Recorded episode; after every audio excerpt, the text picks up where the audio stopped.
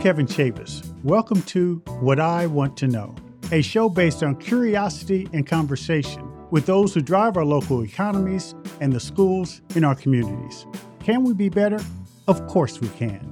This is What I Want to Know.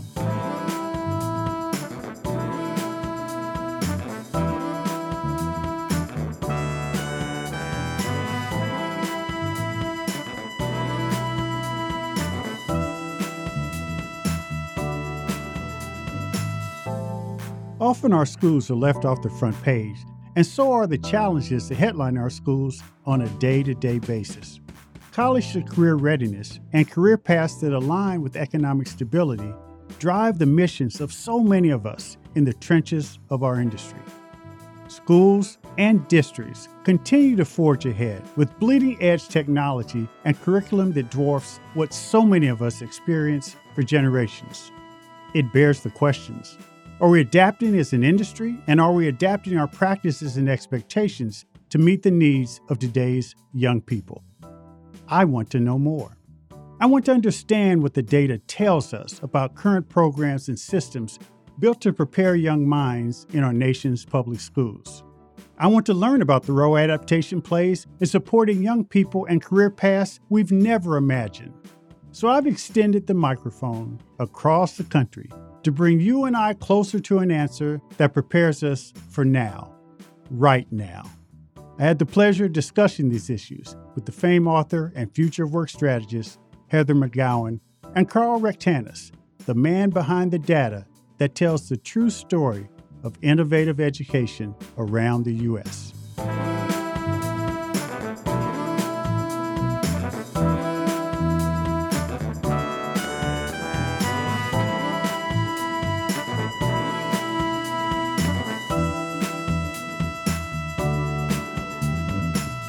No one understands the intersection of education and the economy better than Heather McGowan. So, welcome to the show, Heather. It's so good to have you on.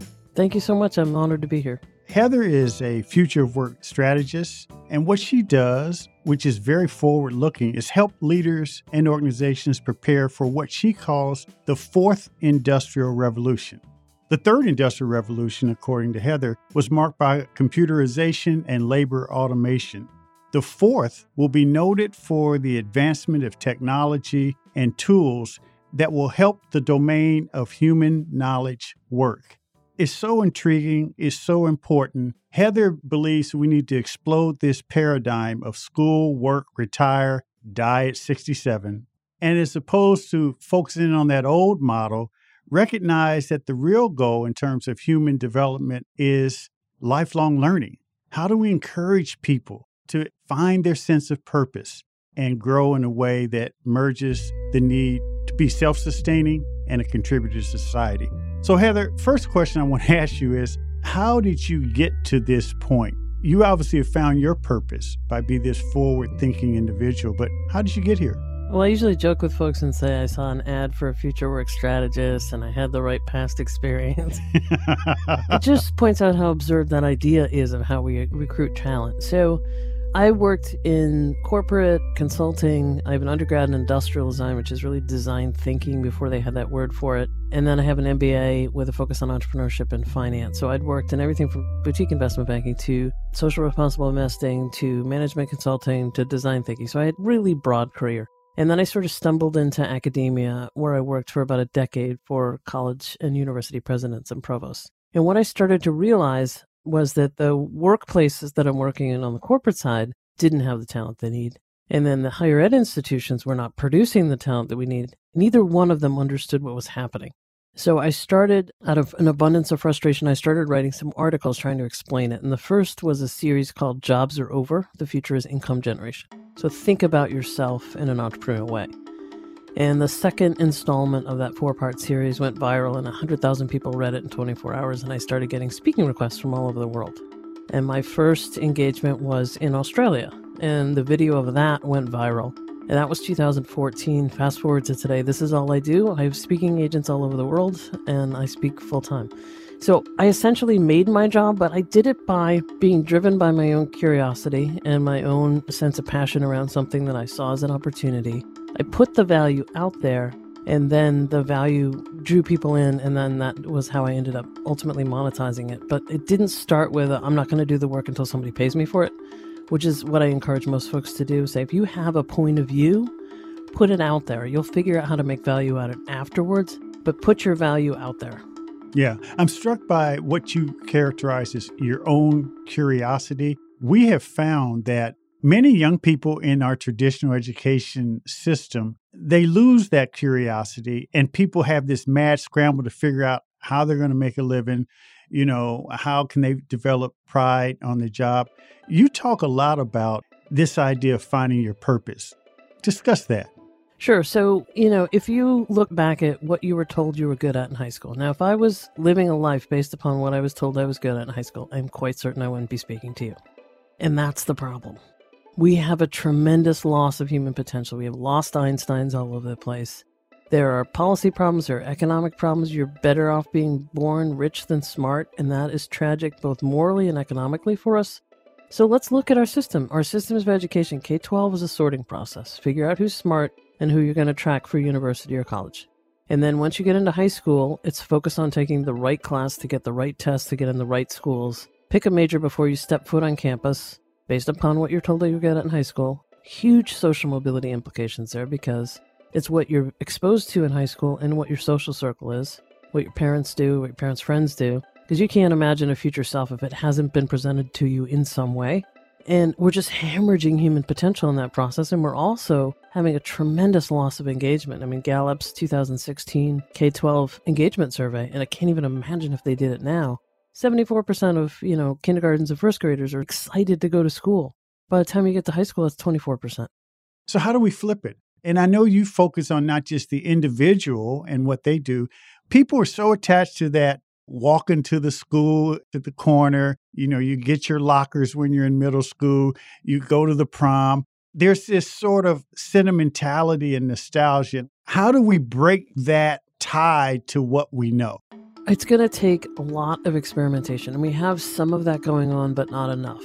So, one of the examples I like to talk about is on the West Coast, Khan Academy has launched Khan Lab School with their own students. So, folks who work for Khan Academy use their own children as, you know, guinea pigs or experiments. And they set up a K 12 system where each kid has to work through competencies. Everybody's organized by independence level, not age level, because that's arbitrary. Everybody has a passion project that they have to work on that they're self propelled to finish and self motivated. And then everybody is a learner as well as a teacher. So if I'm good at math, I'm in charge of coaching other folks in math. If I need help in science or social studies, then I have to find somebody who's better at it who can help me. That sets up the expectation of agency. That sets up a connection to purpose. That tells you learning is your responsibility as well as teaching is your responsibility. And then collaboration is just inherent in the whole process. One thing I love about that example is it also allows for socialization during the collaboration process with young people which is a big part of what draws the tie to the old system is the sense of community which you can still have when you experiment and do things a little differently one thing that you also talk about which i agree with when people go speak to students and they say okay what do you want to be when you grow up? I started to ask kids you know what problems do you want to solve? But i love the way you characterize it. You say how do you want to be? Talk about that. Yeah, so we've set these identity traps, and it's probably been going on for almost 100 years, but really in the last couple of decades. It used to be when you went to university, you could just start exploring and then figure out what you want to concentrate in or major on, but that is completely flipped because the whole higher ed system is focused on getting you a starting job with a high salary. And that's how they declare success, even though it's going to be the first of possibly 17 jobs you have across five different industries. Yet we myopically focus you on the first one with a very set identity. So we ask young kids, what do you want to be when you grow up? We ask university students to pick a major before they step foot on campus. And then the first thing we ask each other as adults is, what do you do? And studies in the UK and the US have found that loss of a job can take twice as long as the loss of a primary relationship, and most people never fully recover because we've been doing this drumbeat of telling you that your occupational identity is one fixed thing in the future, and if you lose it, you lose your whole self. Now, the world's never been moving more quickly. The career arc is now at least a decade longer you're going to cycle through many identities. So asking young kids to fixate on a singular point in space is absurd because whatever they pick probably isn't going to be there. It's certainly not going to be in the same way they see it now. So instead, we need to focus less on a fixed occupational identity and more on a resilient and adaptive identity. To that point, I once spoke to a group of middle schoolers at a school in Charleston, South Carolina. And of course, you know, when you go to school, they look and say, okay, who is this person? What, what are they here for? And as I went around the room, I said, I want to ask you all a question to follow up on your point. Are there any problems in your community you see that you feel no one's addressing you like to solve? And this seemingly shy girl, 12 years old, raised her hand and said, Well, right across the street, we have a homeless shelter. And the way they have the line in the morning when we come to school, because they're feeding the homeless, is it leads some of the homeless folks into the street. And I've seen a couple of people almost get hit by cars. If they move the line a little differently, and by the way, if they had more volunteers, because my sister's at the high school nearby, they could volunteer and sign people in, it would make the line go quicker, shorter, and safer.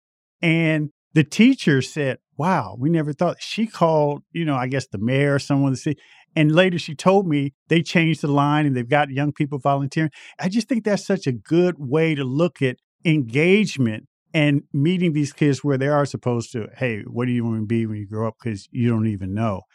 And we sometimes miss that, along the lines of school to career, we've started to migrate away from this old voc ed model where you know you have one building you have a car and everyone works on it but as you alluded to most of the careers of tomorrow, you know, the jobs of tomorrow aren't the jobs today. How can you develop a meaningful approach to school to career and make it economically viable in the future?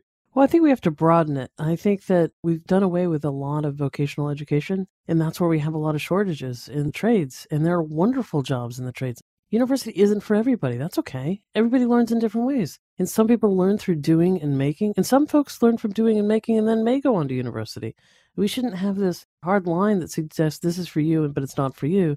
And that's absurd. And especially as you look into the Fourth Industrial Revolution, and the term the Fourth Industrial Revolution was coined by Klaus at World Economic Forum. That's when we have a merging of physical, biological, and cyber systems, which essentially means everything has some sort of smart technology in it, whether it's a inanimate objects next to you on the desk or something that's in your body or something that you're wearing. And when you think about that, then the trades, you know, whether it's plumbing, electrical, etc., those are all going to be technology jobs. You know, it's going to be smart homes. There's an incredible amount of exciting stuff to do there that a lot of young people would be excited about, including me. I mean, if that were going on today, maybe I would have gone that path. I think it's fascinating. There's a tremendous amount of stuff to do there. So, by just opening it up to more learning through making, whether you go the trade route or you go university route, you go another route, there's so much more learning that can happen when we open it up beyond just regurgitate, recite, give me the right answer, because there's so much exploring that can be done through making things. So, Heather, let me ask you about your most recent book, The Adaptation Advantage. That came out at the start of the pandemic. what has changed? Yeah, I wouldn't recommend launching a book in the middle of a global pandemic, but if you are a book called The Adaptation Advantage Let Go, Learn Fast, and Thrive in the Future Work, we found it to be eerily prescient to the moment. My co author Chris Shipley and I wrote this book over about three or four years. It really encompassed the last 150 talks I had done with corporations and nonprofits and educational institutions. And it really boils down to three key points. The future of work, really the now of work, is rapid learning, unlearning, and adaptation. Second point is in order to do this and be successful, we have to let go of the way we've always done it, and equally, if not more difficult, who we think we are. There are huge issues around identity, particularly fixed occupational identity traps. And then the third piece of this leadership in this new normal means that we're going to be taking folks on learning tours filled with the unknown and sometimes the unknown unknowns. So it's less about the set expert who can't be questioned, and it's more about a curious, learning leader who can drive human potential as opposed to simply productivity. Yeah, couldn't be said any better. Heather, thank you so much. It's been wonderful having you on the show. Thanks so much for having me.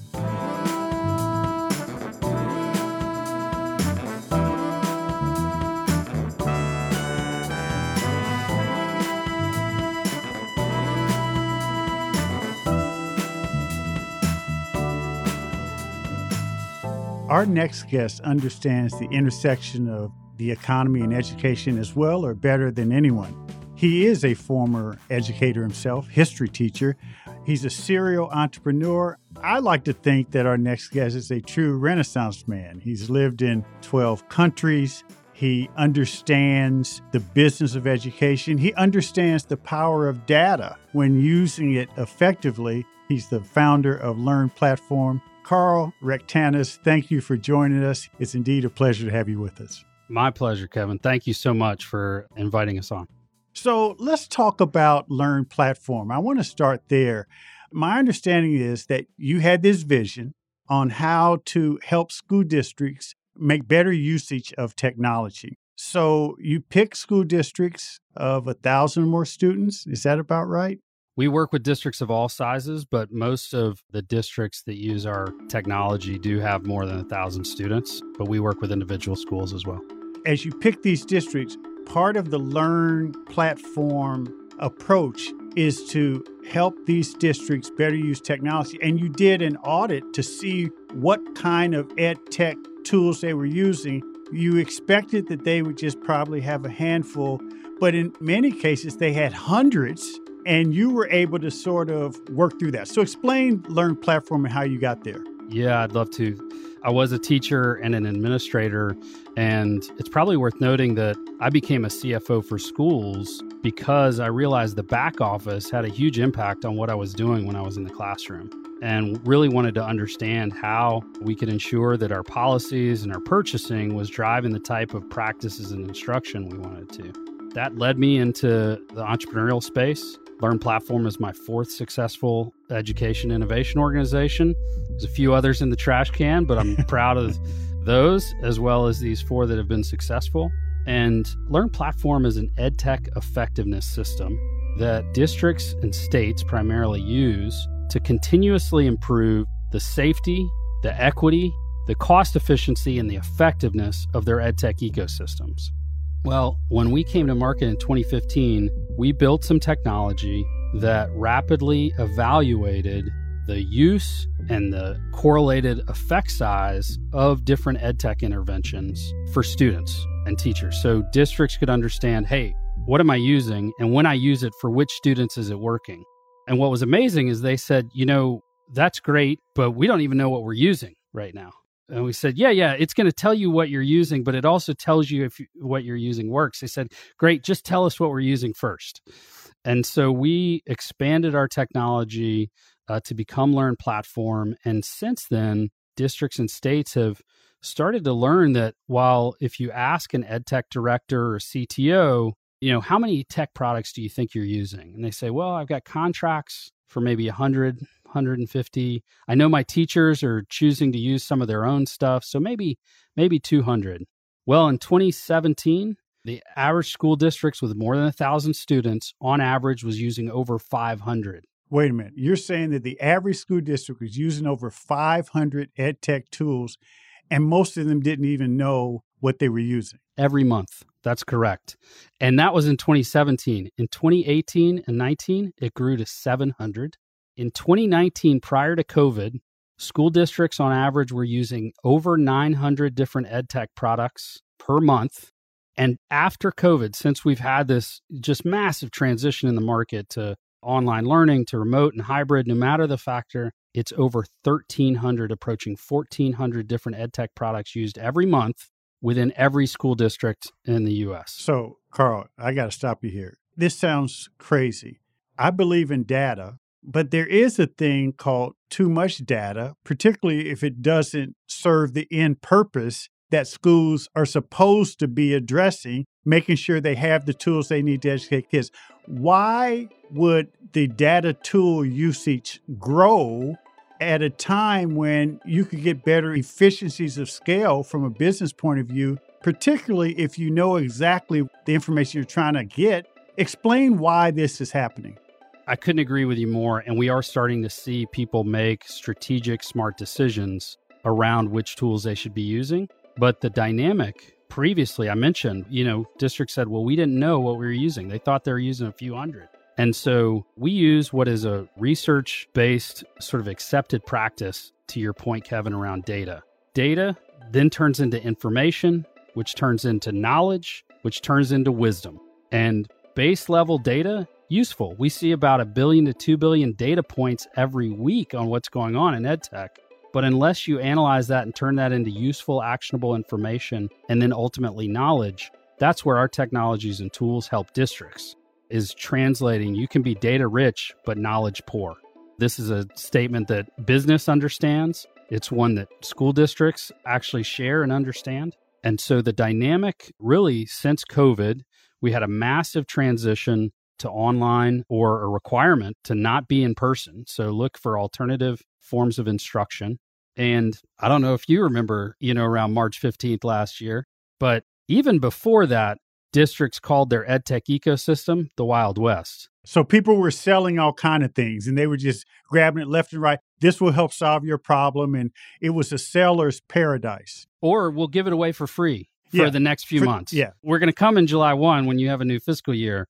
But for now, we just want to be helpful and supportive. And I think, you know, I honestly believe that's what they wanted. But what that led to was sort of a combination of local control, individual educators making their own decisions, school principals designating their own calendars, districts trying to support healthcare while everybody else took care of technology. So that led to this massive acceleration.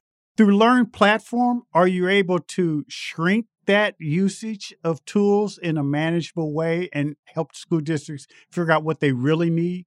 Yes, exactly. So you can think about it in three steps, right? First, districts use our system to organize and communicate the things they're already using, to really be able to communicate to teachers this is what's approved or not approved, to allow parents, which have become totally new stakeholders in the learning process since COVID, to have visibility to which tools and how to access them. They can do that and manage that within Learn Platform. The second step is they use our system to streamline standardized processes, contract management, request workflows, teachers requesting products, even procurement, vetting for student data privacy, a complex process we streamline, and then finally, analysis to analyze and improve.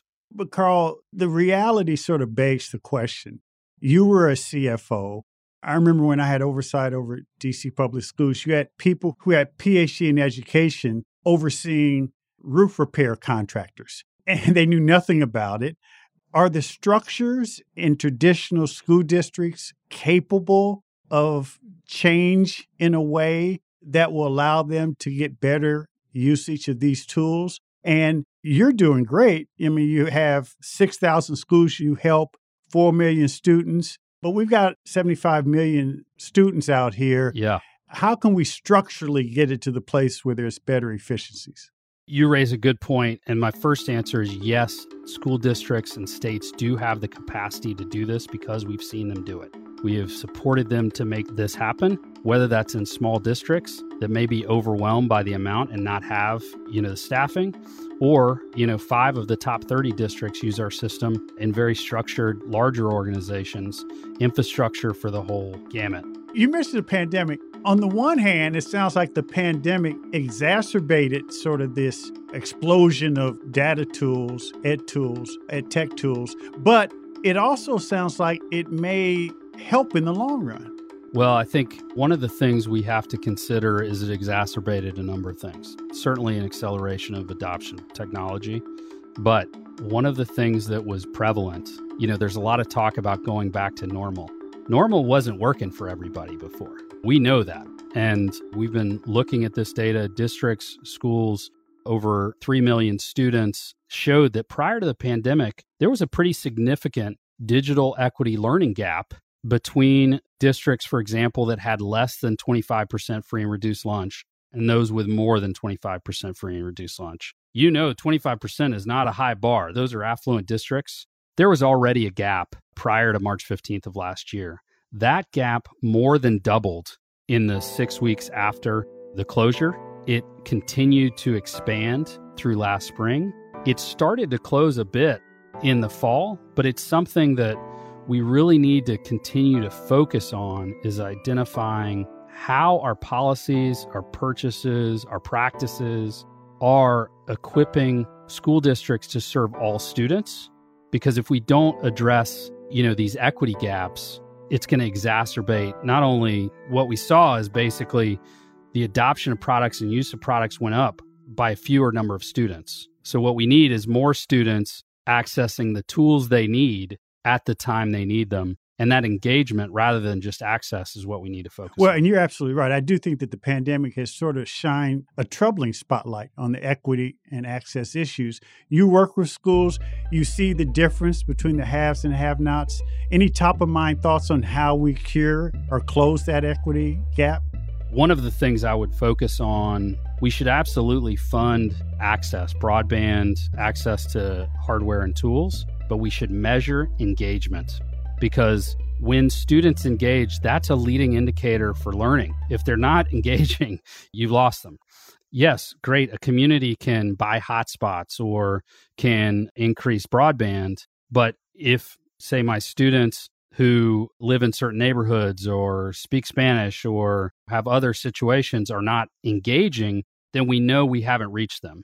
Look, this is what I really want to know. One last question or area I want to probe parents the pandemic has forced parents to look under the hood. They see what's really going on in their kids' schools. There's been a lot of good stuff that they see, but you know, now they see it all. How important are parents in driving this change to get the systems and the data usage where it needs to be? And what role do they play? Critical critical role and totally different. You're right. Post pandemic, both the visibility, understanding, complexity, understanding of level of impact.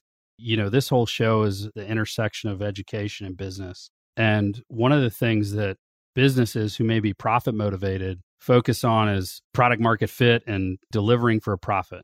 For school districts, you know, there are certain things that drive decision making. One of those is fear right? You know, superintendents aren't going to do things that are going to get them in the paper for the wrong thing. Another is regulation. You know, since early 2000s, no child left behind as a federal policy was the reason we do stuff for a lot of districts and states. But the third one that is really meaningful and have always had power in the decision is parents, is what's going on in my community. Because the parents are engaging with my school board, they're engaging with my teachers, they're engaging with others parents have always had significant power in the decision making within districts and states. But I think post COVID, there's more clarity and understanding of the nuance of what's going on. Now, superintendents, school board leaders are really listening and hearing from parents. And one of the challenges is at times you could only please about a third of the parents. When you've got three options don't open, hybrid, fully open, Turns out parents fit into three categories. You've ticked off the majority no matter what you choose. That's been hard for folks. But I do think that what superintendents, districts, and parents can look for is when districts communicate clearly, these are the tools that we're using. This is how they comply with student data privacy requirements. Here's the button to click to access them, not 16 buttons and 30 different places to go. You know, when they make that easy and acknowledge that families are part of their stakeholder group, not just students, that they start to really communicate in really effective ways. I think I could share dozens of school districts and school district leaders who have highlighted and done this really effectively. I think Dr. Kelly in Oak Park in Illinois has done an amazing job of communicating with families and focusing on equity and access and navigated this. I think large districts have done the same thing. So I think really acknowledging that parents, or I should say families, are part of the stakeholder group and part of the quote unquote customer as we think about in the business sector, you know, has been an eye opening experience for a lot of districts. And the bottom line is that parents should continue to ask more questions, seek better answers. And you said it best. Karl, look, thank you so much. Karl Rectanus, thank you for joining us. You've got a lot of insight. It's been a pleasure having you. Kevin, a lot of fun. Thanks for having me.